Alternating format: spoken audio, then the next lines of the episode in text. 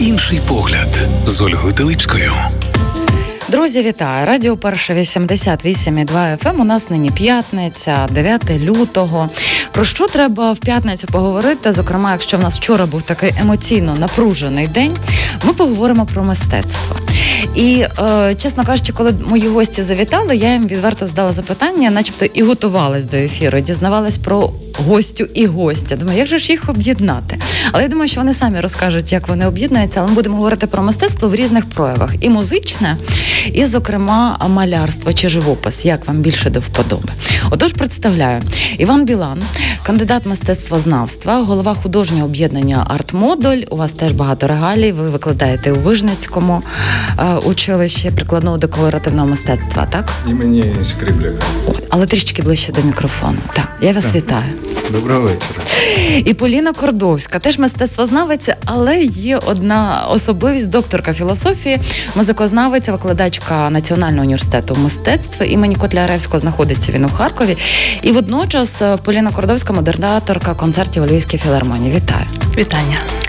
Запитання з однієї сторони, як е, з Харкова потрапили до Львова, маючи на календарі 24 рік, воно не виникає, але ми про це теж поговоримо. А давайте так.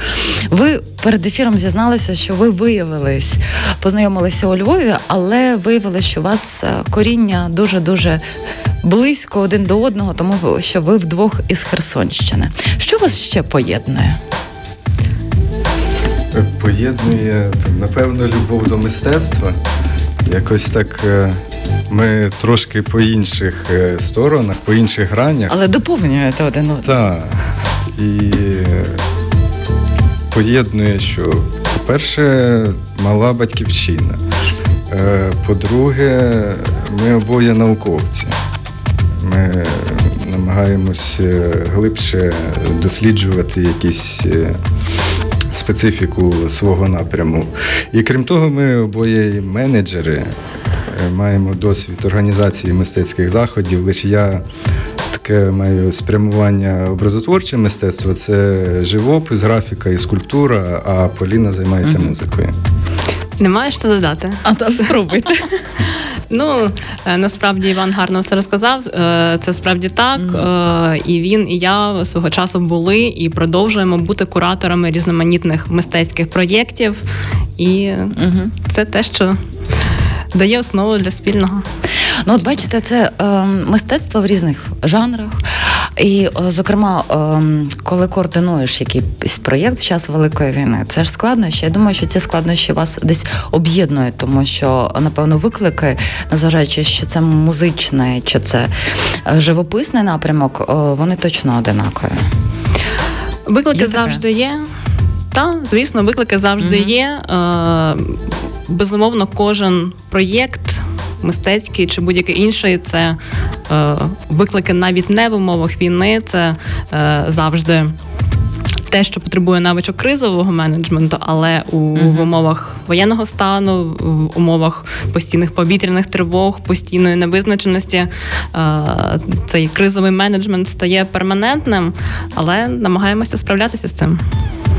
Ну, ви якось ділитеся досвідом? Е, можливо, навіть і в скорому часі з'явиться якийсь об'єднуючий проєкт, який ви будете вдвох координувати? Можливо. Ну, в нас є багато ідей, поки що.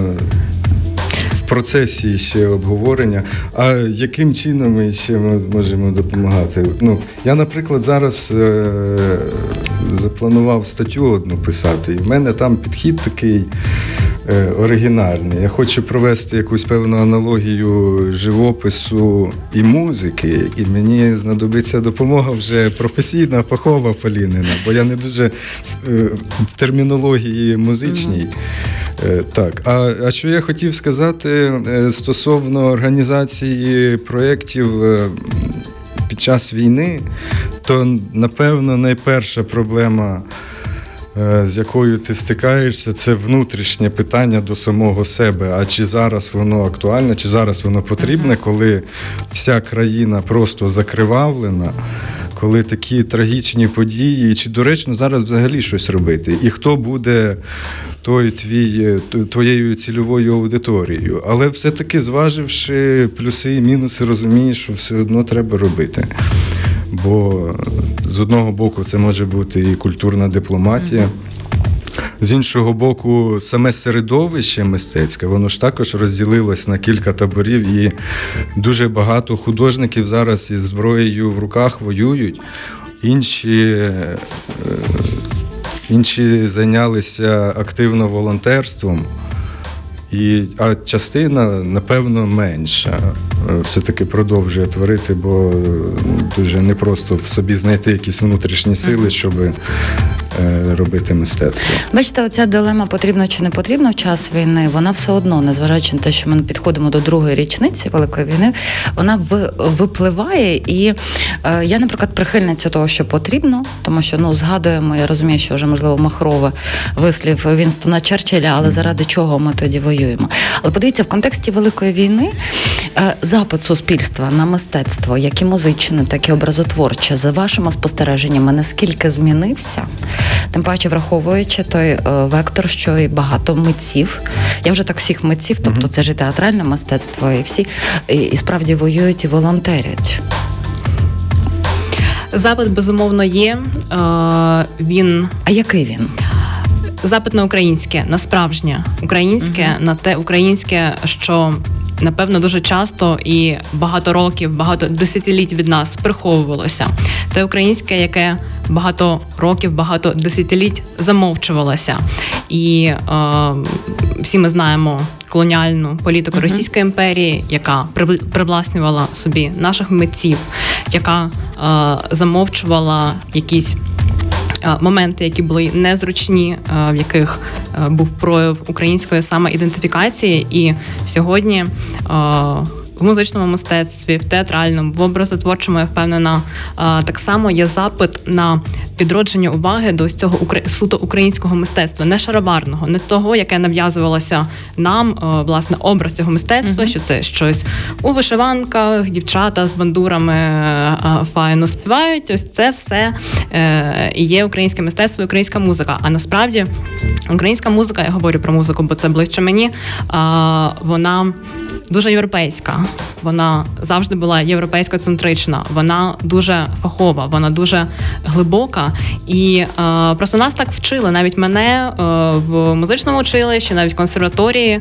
Е, Вчили, тому що, наприклад, Борис Лятошинський це український Шостакович.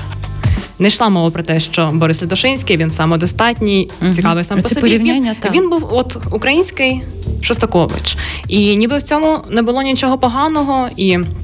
Так було написано в підручниках, за якими вчили навіть мене в незалежній Україні. Е, це просто ця інертність певна нашої е, освіти, яка сьогодні, на щастя, долається, як і інертність нашого мистецтва. Поліно, подивіться, наскільки от тому, що з однієї сторони, за моїми дуже суб'єктивними спостереженнями, начебто і змінюється, але все одно бувають такі великі вибоїни, які змінити неможливо. Ну і зокрема, от вчорашній просто випадок, Київська міська адміністрація е, звернулася до мінкульту е, щодо перейменування Національної музичної академії імені Чайковського. Я думаю, що ви як музикознавець знаєте, що минулого року відбувалися які внутрішні Симона. там перипетії. І от здається, ви говорите е, ті слова, які мені дуже відгукуються. Я бачу ці процеси, але потім бах виникає ціла музична академія посеред центру Києва і до сих пір тримається за ім'я Чайковського. Мені важко обговорювати це питання. Ні, це як приклад. Як це приклад, приклад та, ну, це, це є. Це є, це uh існує. Але якщо ми говоримо про запит власне аудиторії, uh він є. І я у Львівській філармонії модеруючи концерти, я бачу цих людей, які приходять на е, концерти української музики, української музики ХХ століття. І у філармонії саме такої музики звучить зараз дуже багато, і це прекрасно. І принагідно хочу запросити всіх приходити до філармонії, е, доєднуватися до Ютуб каналу філармонії, де, до речі, є безкоштовні трансляції прямі онлайн е, деяких концертів, і там дуже дуже багато української музики із будь-якого куточку України і світу. Можна Слухайте, я про доєднатися. концерти онлайн не чула, чесно кажучи. Так, Дякую, що так. відкрили. Ця практика угу. була, е, як я розумію, розпочата ще в часи ковіду. Я тоді ще не була у Львові, я не знала тієї практики, але точно із початком повномасштабного угу. вторгнення, коли філармонія була таким великим угу. хабом гуманітарної допомоги, коли у глядацькій залі не було стільців зовсім, а лише купа-купа ящиків uh-huh. із гуманітаркою. Все одно філармонія продовжувала мистецьку діяльність саме у форматі онлайн трансляції. Їх тоді було більше, бо uh-huh. ну саме в такому форматі це відбувалося. І до сьогодні ця практика трансляції воно вона продовжується. Це з одного боку і частина культурної дипломатії, тому що це трансляція на весь світ, і е, серед іноземців також є. Зацікавленість в українській mm-hmm. музиці, у справжній, у фаховій е, українській музиці, у сучасній музиці, це і 20 століття, це і твори молодих сучасних е, композиторів, mm-hmm. і все це є. І я запрошую всіх до цього доєднуватися і не нехтувати. Дякую вам за запрошення. Бо справді я пам'ятаю ковідні часи, коли розпочиналися от прямі трансляції, зокрема концерти, які можна, але я просто не знала, що на цей час вони зберіглися. Тому так, це досі є. це супер. Якщо вже тоді, от ця сама проблематика в образотворчому мистецтві, Е, Івана, от подивіться е, поруч вас є журнал образ М, так? Але це називається образотворче мистецтво. Найстаріший журнал 1917 рік, якщо я не помиляюсь. 35. 35. Ну, це український театр з 1918 року. Я просто mm-hmm. а, знаю а, оцю біду, я би так сказала, тому що зараз немає можливості видавати цей журнал. І це з однієї сторони, от ем, знову десь знецінює оці пориви, наші прагнення до самоідентифікації е, у вимірі сучасного мистецтва. І я просто пам'ятаю історію з о, журналом Український театр. Угу. Я теж просто промоніторила перед нашим ефіром, що він зараз видається, навіть здається, не онлайн, тобто немає угу. такого профільного видання. Нещодавно, десь е, два тижні тому, можливо, тиждень, е, в мене в стрічці у Фейсбуці попадали, зокрема, щодо журналу Просценіум, який видає е, Львівський університет, театральне відділення. Це угу. цубу така театральної скромності. Теж немає змоги, скажімо, його видавати цей журнал, і тому просять просто підписувати підписуєтеся там на Укрпошті. І ось тут ми говоримо про те, що є дуже великий запит на українськість, щоб ми пізнали самих себе. А по тому в практичному, скажімо так, моменті, таких як журнали, це дуже важливо його mm видавати. В національної спілки художників немає грошей. І тут. Я не знаю, можливо, це і показник того часу, в якому ми живемо. Але чи не збирає воно сил і що з цим робити за вашими спостереженнями? Ви ж дуже цим переймаєтеся займаєтеся. Звичайно, е, журнал образотворче мистецтво, ситуація, в якій він опинився, це напевно найбільший біль е, українського мистецтвознавства на сьогоднішній день. Але я би, е, відповідаючи на це питання, зайшов трохи е, здалеку. Давайте, з 35-го е, року.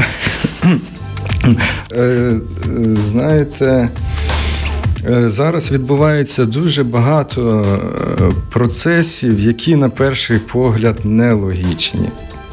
Тобто, ніби війна, і війна має негативно відобразитись на мистецькому середовищі.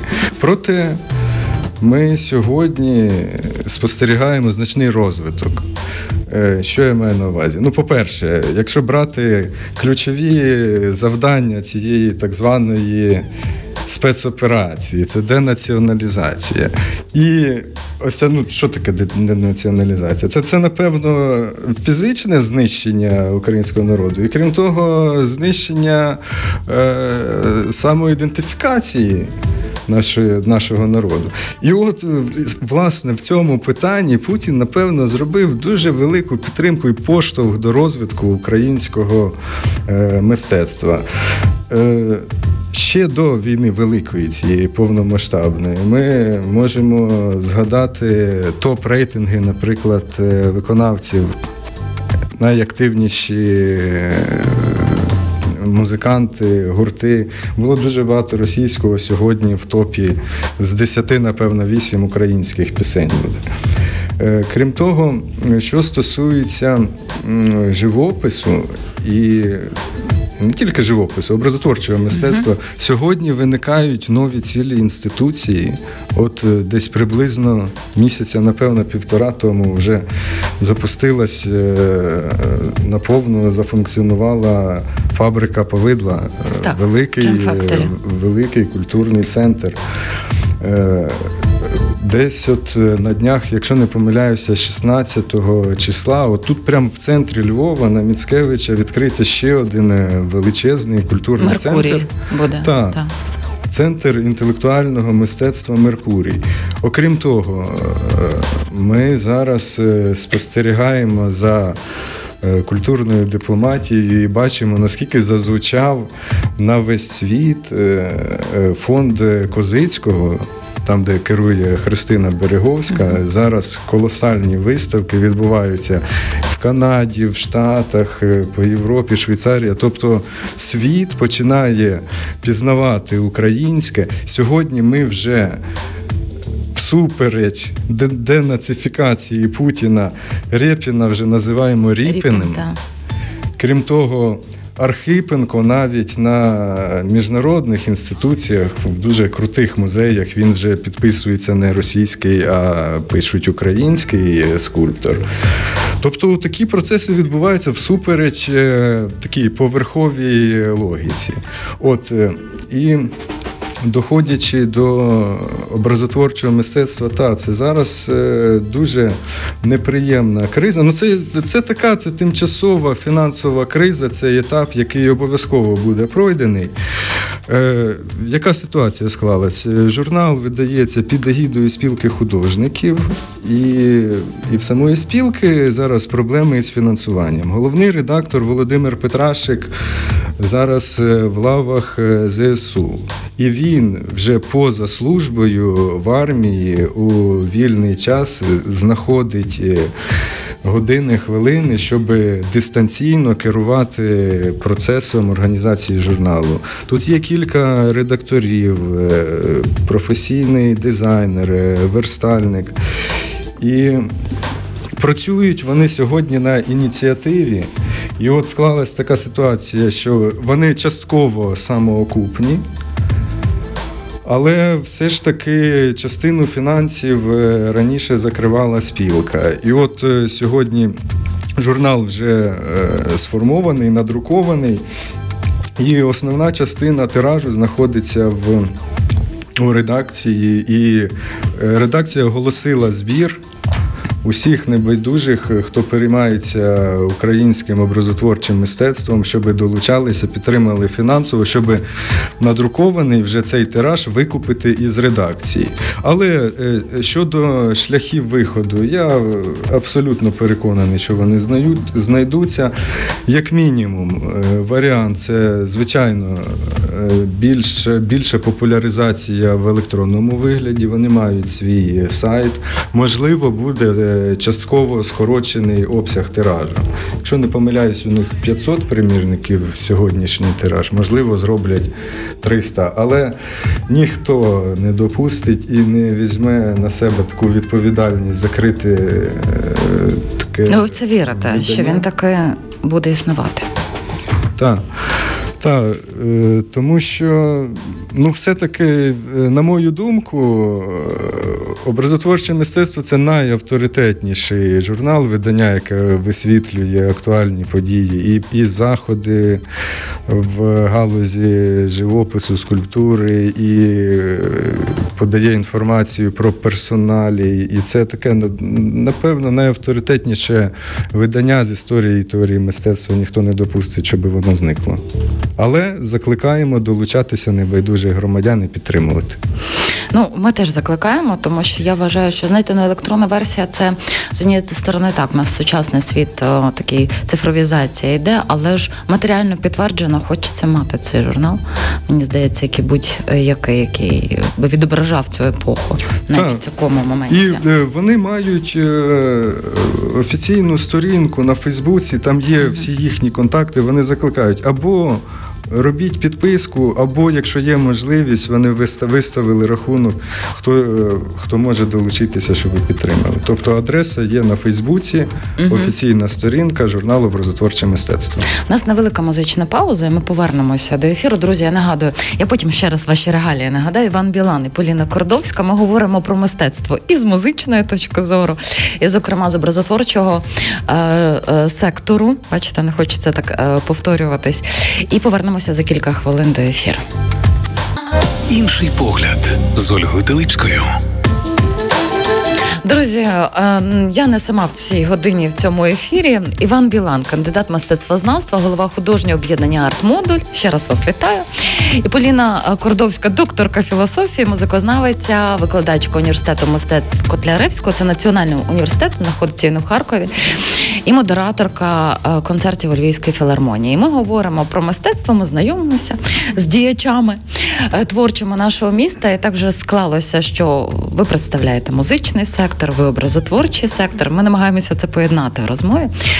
Ви мені розповіли, Поліна, перед ефіром цю історію, як ви опинились у Львові в час Великої війни, як ви стали модераторкою е, Львівської філармонії.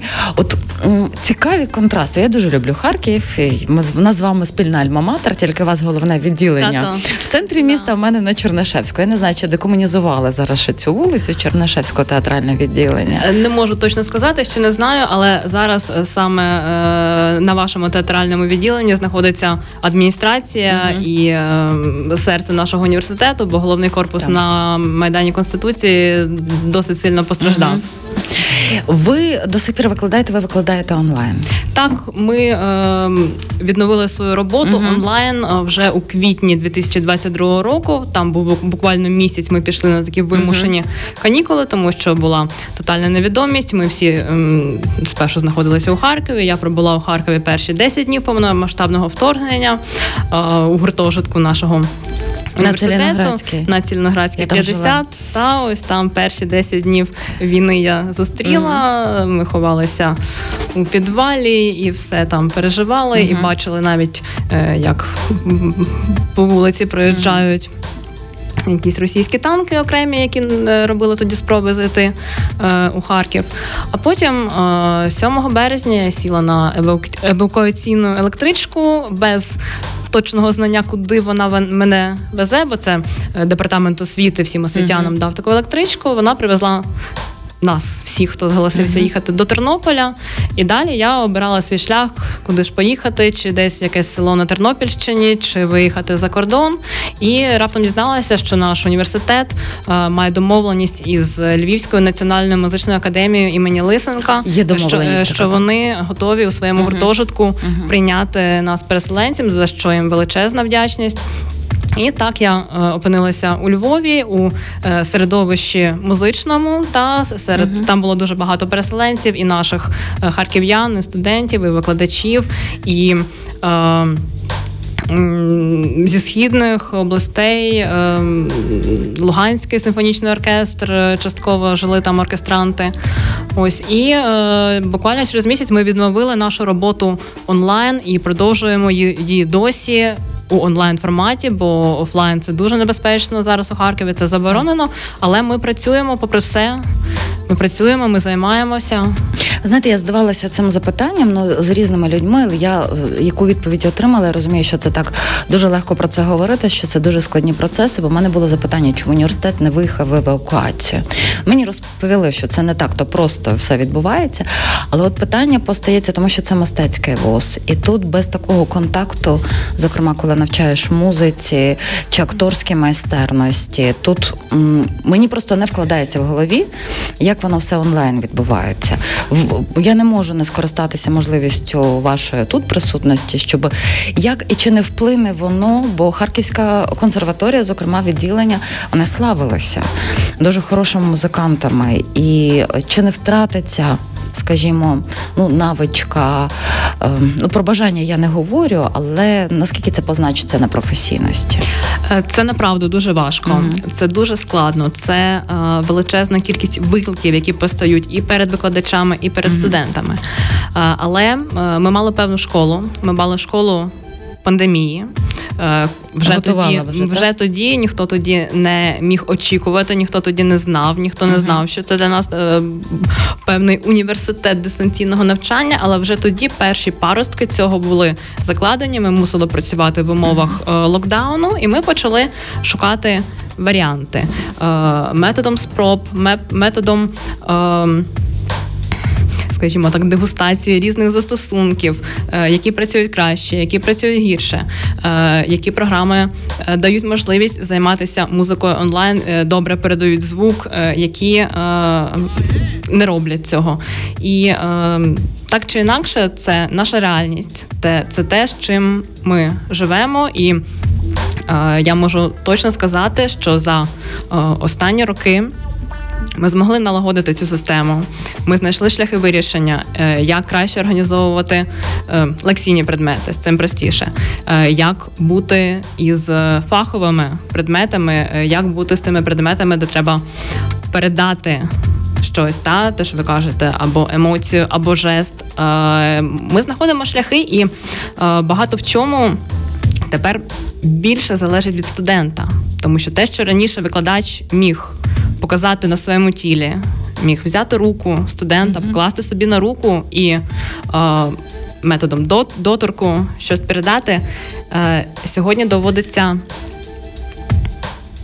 Через відстань вчити студентів знаходити самостійно. Мені здається, що це вкрай важко. Це дуже важко. Це дуже важко, але ми робимо це, і наші студенти досягають результатів навіть при дистанційному mm-hmm. навчанні е, вони відчувають більше відповідальності, і я на е, своїх уроках завжди акцентую е, увагу студентів на тому, mm-hmm. що вони повинні сьогодні, як ніколи, відслідковувати свої відчуття, бути самі собі.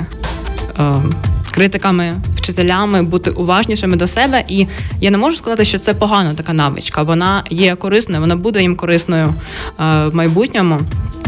Ми робимо все, що можемо. Студенти вони живуть на території України чи вони розкладені по всьому світу? Дуже по різному. Вони живуть і на території України, е, у Німеччині багато є і моїх студентів.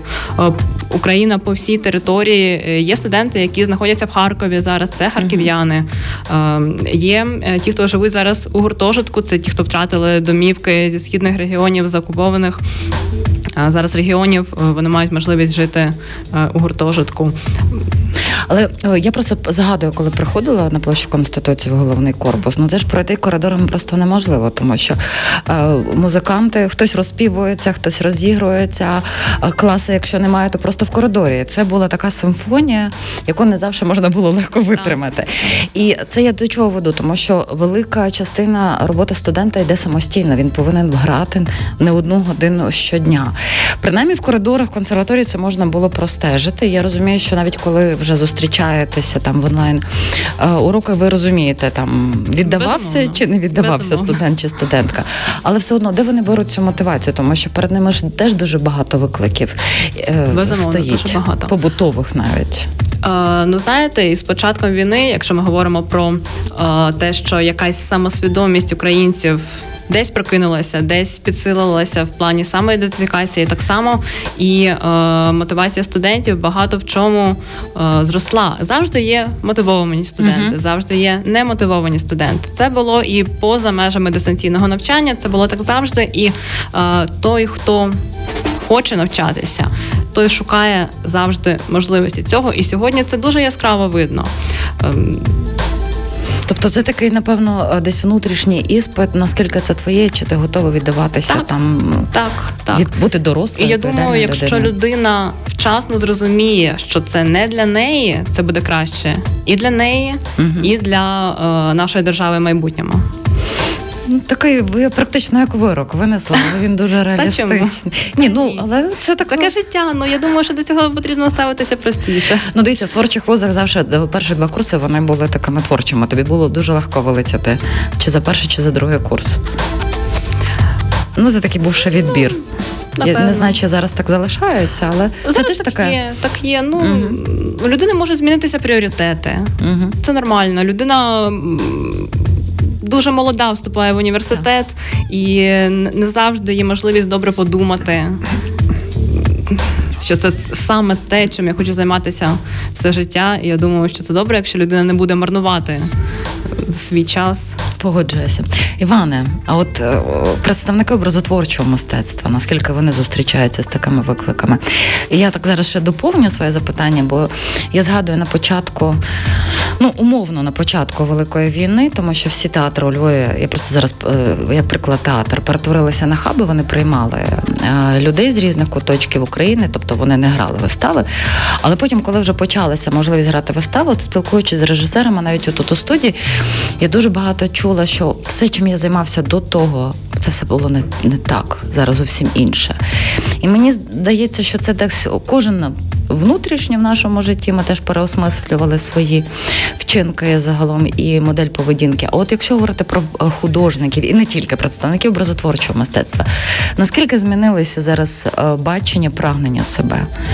Е, можливо, тематика змінилася, можливо, техніка змінилася, чи ще не зарано можливо підводити такі, скажімо. Ви маєте на увазі з 24 лютого? Так, так. От мені просто цікава ця динаміка, куди прагнули і прагнуть, і виклики mm. про те, чи це моє, чи не моє, чи є таке. Тільки ближче я до мікрофончика. Я би в двох площинах mm-hmm. розглянув це питання. Ну, по-перше, е, я маю певне коло, досить е, близьке коло художників, з якими я спілкуюся. Я можу прослідкувати їхню реакцію на початок війни. Звичайно, перші дні це було якесь певне заціпеніння. Просто не могли зорієнтуватись, невже такі речі стали реальністю. І так як художники, це своєрідні резонатори, дуже емоційні, вони дуже близько сприймають реалії наші, пропускають через себе, через душу. І це багатьох вибило просто з колії, але досить, досить швидко адаптувалися. Хтось хтось пішов воювати, хтось уже, на жаль, загинув. Хтось хтось пішов у волонтерство. Де, Дехто з художників довший час просто не, не міг брати пензля до рук, але адаптувавшись, вже все-таки повернувся, вони не можуть не малювати. І як це відобразилося на сюжетах? Настроях, кольорах. І тут нещодавно. Ну, це ще до Нового року, якщо я не помиляюся, в грудні, здається. У Дзизі була виставка, вона всього три дні, Богдан Поліщук mm-hmm. влаштовував. Це була якраз е, представлена мініатюрна сценографія, яка була mm-hmm. по театрах України в час війни. І за спостереженнями ну, кольори в усіх практично різні художники mm-hmm. з різних куточків України, вони дуже домінувала графіка, домінували темні кольори. Можна було простежити ну, настрій, в якому то е, знаходиться. Люди в різних обставинах, але в одних обставинах водночас. Отака.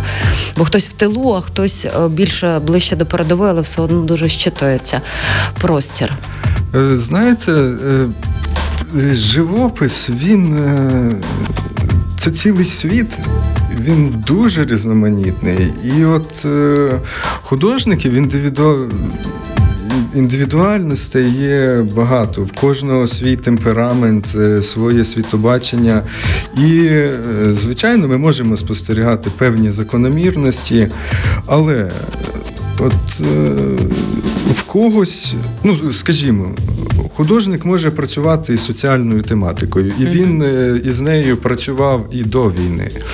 Скажімо, якщо колись його хвилювали проблеми дітей, якихось захворювань або якісь е, суспільні процеси. І він це переварював, переживав і е, подавав такий мистецький продукт, скажімо, або у формі інсталяції, або у формі перформансу, якихось таких сучасних прогресивних напрямків, то в той же час є художники, які, скажімо, ставлять перед собою у своїй творчості власне проблеми живописні. І я би сказав, що навіть не дуже відобразилося. Наше сьогодення, реалії воєнні на на його творчості. скажімо, художник-сюрреаліст, він взагалі свідомість його знаходиться десь в іншому часопросторі. Е, а в декого також я помітив такі речі, я помітив в деяких художників пророчі роботи. Е, до прикладу, у Львові є такий художник е, Мирон Катаран. І е, він працює над проєктом великим живописним вершники апокаліпсису. І от одна із робіт цієї серії називається Дитина війни. Ідея тієї картини виникла ще десь у 2005 році. Він ще коли студентом був, ми спілкувалися тоді. Аж 2005? Так, е, е, в гуртожитку. Тоді вже якісь у нього були ескізи перші. Безпосередньо до виконання цього твору він підійшов у 2015 році. Це полотно дуже великого розміру. 300 на 200 сантиметрів, ну уявіть собі, 3 метри висотою, 2 метри шириною.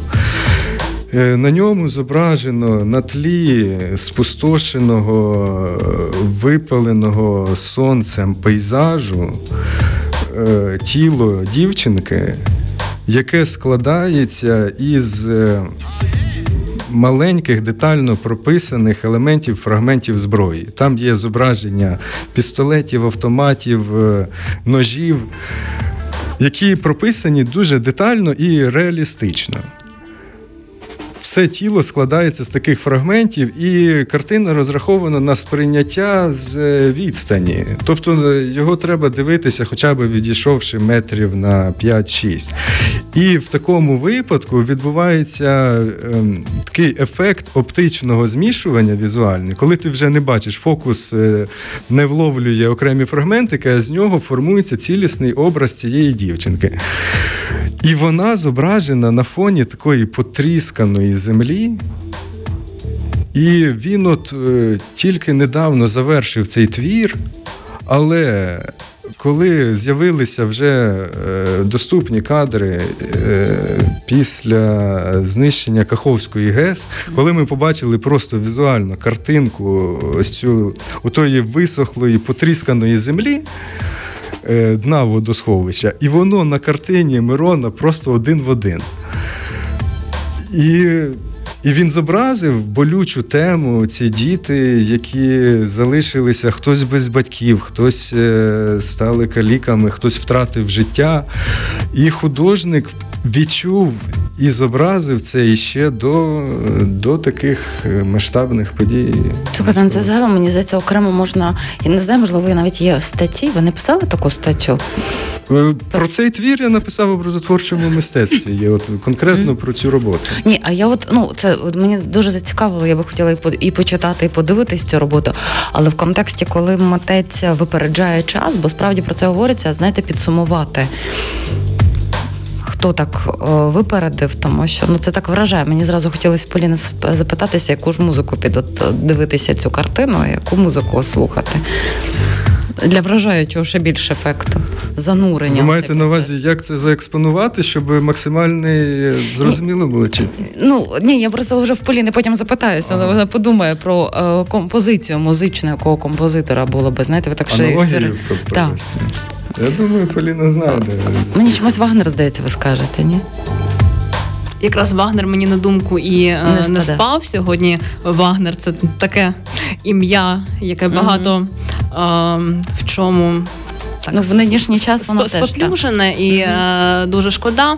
Е, я до всього іншого є учасницею харківського вагнерівського mm-hmm. товариства. Це тому я про нього і подумала. Та, ну дуже а, так, ну логічно.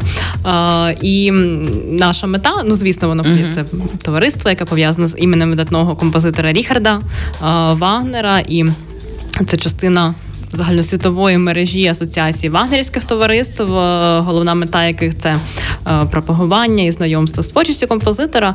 І е, із початком війни одна із місій нашого товариства це залишити ім'я Вагнера недоторканим, як Вагнер здорової людини має залишитися uh-huh. у нас. Але я б не стала проводити такі паралелі із цією картиною, тому що сьогодні багато українських композиторів пише музику під е, враженням uh-huh. війни, під впливом війни. І одне із моїх найперших мистецьких вражень, е, яке я отримала у Львові, коли вже приїхала сюди під час повномасштабного вторгнення, е, це була опера мистецтво війни, е, яку представила. Фундація Опера Нова, це опера композитора Сергія Вілки. Надзвичайно болюча, надзвичайно правдива. Це певною мірою не рефлексія на війну. Ця опера була написана в березні 22-го року. Просто по гарячих слідах перших годин, перших днів вторгнення. Вона вперше була виконана, здається, 7 квітня. Тут у Львові, у органному залі, і е, для мене це був справді мистецький шок певною мірою, тому що це така собі музична документація е, всього того, з чим ми жили перші місяці, ці перші сховища, перші згадки про Бучу, Бородянку, і там є цілий номер побудований на назвах цих міст, на цих дороговказах, які сьогодні у серці кожного українця. І ця опера є у записі. Е, на Ютубі можна подивитися Art of War. І це дійсно для от для мене е, багато музики зараз написано композиторами українськими і. Е, з метою якось проілюструвати цю війну, навіть може не з метою, а тому що вони не можуть. Інакше це живе в них, і е, це як самотерапія, це те, що потребує виходу. Багато музики написано іншого плану з метою зцілитися, з метою зцілити себе, з метою зцілити е, слухачів, знайти якусь розраду. Тому це знаходить прояв і в композиторській композиторській творчості, звісно. Бачите, ви так ще гарно а, підмітили, тому що ми починали розмову, зокрема, там, що є потреба на українськість, і тут же ж я задала не українського композитора. У нас, на жаль, завершується час, але Іване, з приводу статті, яка би ну це прямо у мене така якась потреба. От художники, які ще от бачите, ви приклад навели, що в 2005 mm-hmm. році так воно з'явилося не зразу, але передчуття було. Мені здається, що так у багатьох художників було це передчуття, і просто їх так об'єднати в якусь окрему статтю. Можливо, це гарна тема. Вона потребує заглиблення, і я переконаний, що матеріалу для такої статті буде предостатньо. Тому що е, художники, вони ж е, свого роду як хороші художники, вони як медіуми. Знаєте, от колись, е, якщо уявити собі Е, період е, якогось палеоліту, якогось кам'яного віку, то колись були шамани, вони робили якісь певні дійства. Потім е, вони перейшли в якісь інші форми діяльності, і просто я знаю таких художників, які. Творчість яких і діяльність важко пояснити з наукового підходу. Вони ніби е, сприймають ідеї, явища, емоції зчитують внутрішнім своїм зором mm-hmm. з якогось духовного виміру, і потім вже на площині, на, на полотні живописному створюють цей образ, який е, потім вже говорить і впливає на глядача. Тобто, це це художникам взагалі властиво таке тонке, інтуїтивне відчуття цього світу. Тому е, було би добре. Тема дуже цікава. У нас буде привід ще по е, якраз зустрітися і на окремо. Ви зараз дуже багато таких моментів проговорили про це ефіри, яке потребує на окрему тему розмови, направду. Тому ми собі плануємо. Іван Білан і Поліна Кордовська були гостями моєї студії. Я вам дуже дякую, що дякую завітали. Вам. Дякую за знайомство. Друзі, залишайтеся з нами, бо рівно 19 Анастасія Мельник з новинами на Радіо Перше. Інший погляд з Ольгою Теличкою. Радіо перше. Байла.